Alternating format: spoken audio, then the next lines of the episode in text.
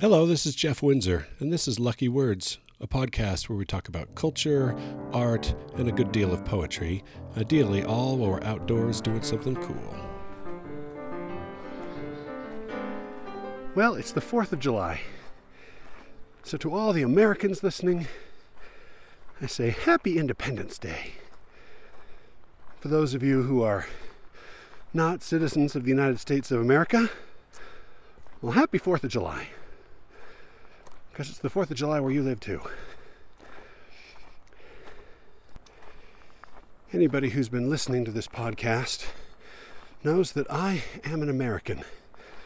I've lived for years on the West Coast, years on the East Coast, years in the Midwest. Currently, I live in the Mountain West. It is, I am pleased to report, the most beautiful part of the country. Although I am sure that you on the East Coast, and you on the West Coast, and you in the Midwest will disagree with me on that. But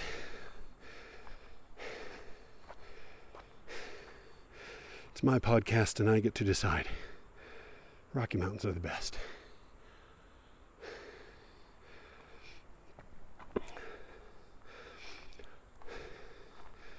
I was born a citizen of the United States, as were my parents and their parents before them. But as we trace it back, my history gets more complicated. I learned this year of one of my ancestors who was an illegal immigrant to this country, smuggled himself here for the sake of opportunity left Ireland, came. There's no indication of him showing up at any port of entry, and yet here he was, sneaking his way in. And generations later, we stand proud as citizens of this country. I suspect that there are many coming into this country now who will in the future have a similar story. There's another part of my history which is less happy. I had ancestors, born citizens of this country, as were their parents and their parents the same, who were forced out, driven from the United States into Mexico just to find peace because the country had turned against them, had waged a campaign and refused to stand up for the rights of its citizens. So they left, fled to Mexico to establish themselves there. But though they fled from the United States, the United States chased after them, bought the land they lived, and turned the soil on their feet into America. In church yesterday, we sang patriotic songs, patriotic religious songs. At one point, we stood and sang the Star Spangled Banner, the anthem of our country, of our flag, glorifying our efforts in war. But we sat as we sang, My country, tis of thee and America the Beautiful. It's only the first and last verses that have the chorus that everybody recognizes. America, America, God shed his grace on thee and crown thy good with brotherhood from sea to shining sea. We're so used to singing that verse that when we get to the second and third verses, half of the congregation is in autopilot and they just cruise on with those same words. But they're not the same. The third verse is a nice celebration of our capitalist values. Well, only up to a point. The chorus is America, America, may God thy gold refine. till all success be nobleness and every gain divine. But it's the second verse. The chorus of the second verse stops me every time, and I wish I could pause the world and ponder before we continue on. But we motor right past it. America, America, God mend thine every flaw, confirm thy soul in self control, thy liberty in law. That song that celebrates the greatness of America acknowledges that it has flaws.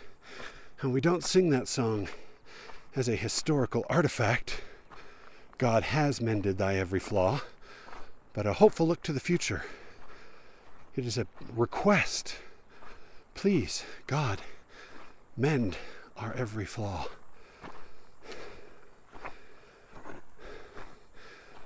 With that in mind, I have two well known poems that I'm going to read, both of which are about the United States of America.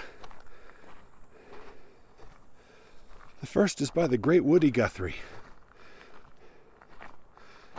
Lyrics to a song that you have heard and that you have sung if you are a citizen of the United States of America, although you probably haven't sung all of the words as he wrote them. He wrote this song, oh, in the 20s, maybe the 30s. When he submitted it for copyright, he wrote this on the cover, and I love it.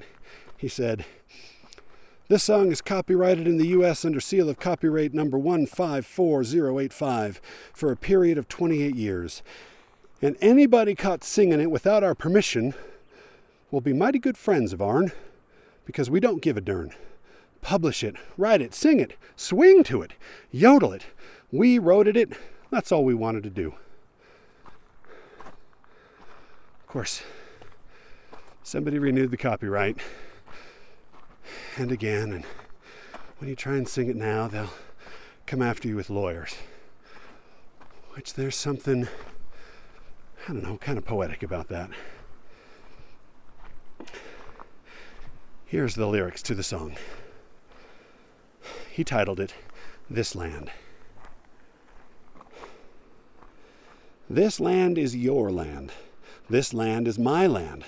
From California to the New York Island, from the redwood forest to the Gulf Stream waters, this land was made for you and me. As I was walking that ribbon of highway, I saw above me that endless skyway. I saw below me that golden valley. This land was made for you and me. I've roamed and rambled, and I followed my footsteps to the sparkling sands of her diamond deserts, and all around me a voice was sounding. This land was made for you and me. When the sun came shining and I was strolling, and the wheat fields waving and the dust clouds rolling, as the fog was lifting, a voice was chanting. This land was made for you and me. As I went walking, I saw a sign there, and on the sign it said, No trespassing. But on the other side, it didn't say nothing. That side was made for you and me. In the shadow of a steeple, I saw my people. By the relief office, I seen my people. As they stood there hungry, I stood there asking, Is this land made for you and me? Nobody living ever can stop me as I go walking that freedom highway. Nobody living can ever make me turn back. This land was made for you and me. So, in the lyrics to this song, Guthrie celebrates America. He celebrates it from a geological, from an ecological perspective. He celebrates the land of America. He talks about one coast and the other. He talks about the middle. He gives descriptions of the uh, what various types of land that we have.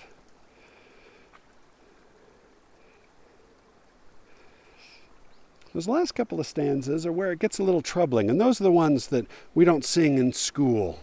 Those are the ones we don't introduce to kids at camp. There seems something oddly prescient about the stanza that talks about as I went walking, I saw a sign there, and on the sign it said no trespassing. But on the other sign, it didn't say nothing. That side was made for you and me. As I shared this with my students, they found some interesting significance in the next stanza. In the shadow of the steeple, I saw my people. By the relief office, I seen my people. As they stood there hungry, I stood there asking, Is this land made for you and me? And he talks about my people, who are his people. And his people are the poor people. His people are the ones who are starving and are out of work, who are suffering. Those are the ones that he feels a kinship with, and those are the ones he's writing for. Which seems like it's turned from a poem celebrating America to a poem condemning America which makes the last stanza that much more important. Here he says, Nobody living ever can stop me as I go walking that freedom highway. Nobody living can make me turn back. This land was made for you and me. He's gone from a celebration to a condemnation to defiance, but it's defiance in support of the country that he is part of. He recognizes the flaws, but will not turn back from what he calls the freedom highway. Woody Guthrie isn't afraid to say, May God thy gold refine, because Woody Guthrie, he wants to get to the best place he can, but he's committed to making the place that he is in that place. He knows he's not going to get there by just pretending that it's already perfect.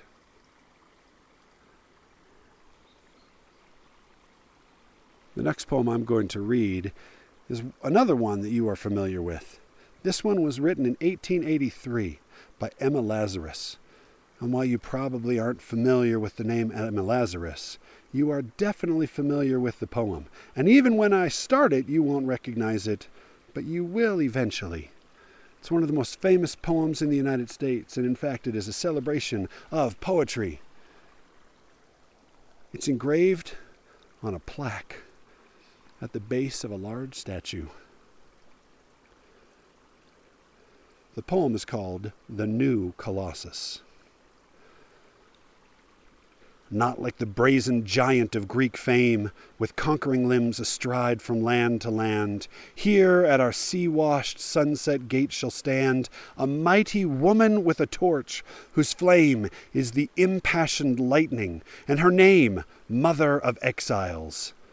From her beacon hand glows worldwide welcome. Her mild eyes command the air bridged harbor that twin cities frame.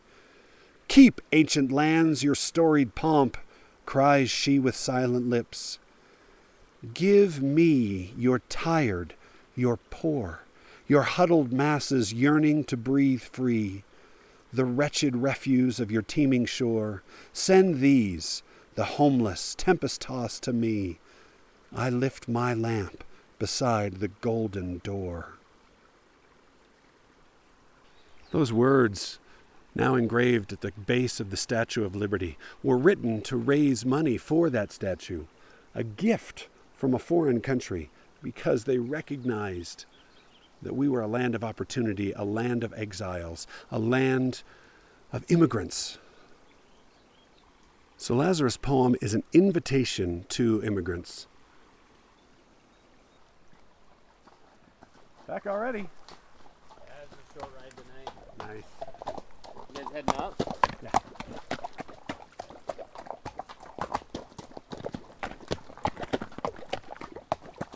Yeah, I think I saw you last year. Thank you. I saw you last year. Yeah. You were walking up here last year. I think so. We were talking about Sasquatch. yeah, no, that's to be I'll see you on the way back, man. All right, see ya.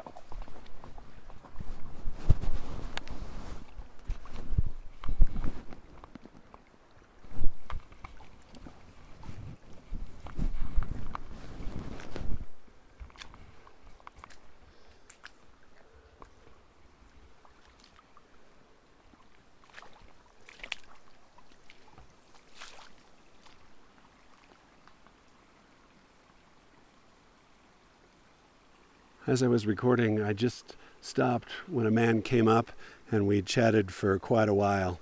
He's here from Brazil. He's been living here for quite a while. His accent is mostly gone. And uh, we talked about the mountains and talked about hiking, and he talked about Sasquatch. He's a believer. He says he's seen Sasquatch.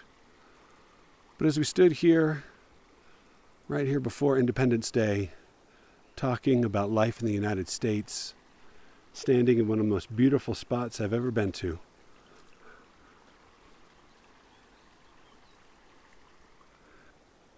it's hard for me not to want to share it. It's hard for me to think about keeping people out from the wonder and the splendor and the opportunity that is the United States. I'm going to read the two poems again. Emma Lazarus, The New Colossus. Not like the brazen giant of Greek fame with conquering limbs astride from land to land, here at our sea washed sunset gates shall stand a mighty woman with a torch whose flame is the imprisoned lightning, and her name, Mother of Exiles. From her beacon hand glows worldwide welcome. Her mild eyes command the air bridge harbor that twin cities frame. Keep, ancient lands, your storied pomp, cries she with silent lips. Give me your tired, your poor, your huddled masses yearning to breathe free, the wretched refuse of your teeming shore. Send these, the homeless, tempest tossed, to me. I lift my lamp beside the golden door.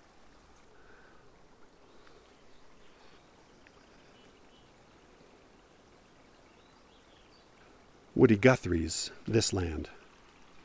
This land is your land. This land is my land, from California to the New York Island, from the redwood forest to the Gulf Stream waters. This land was made for you and me. As I was walking that ribbon of highway, I saw above me that endless skyway. I saw below me that golden valley. This land was made for you and me. I've roamed and rambled, and I followed my footsteps to the sparkling sands of her diamond deserts. And all around me a voice was sounding, This land was made for you and me. When the sun came shining and I was strolling, and the wheat fields waving and the dust clouds rolling, and the fog was lifting, a voice was chanting, This land was made for you and me. As I went walking, I saw a sign there and on the sign it said no trespassing. But on the other side it didn't say nothing. That side was made for you and me. In the shadow of the steeple I saw my people. By the relief office I seen my people. As they stood there hungry, I stood there asking, Is this land made for you and me? Nobody living ever can stop me as I go walking that freedom highway. Nobody living ever can make me turn back. This land was made for you and me.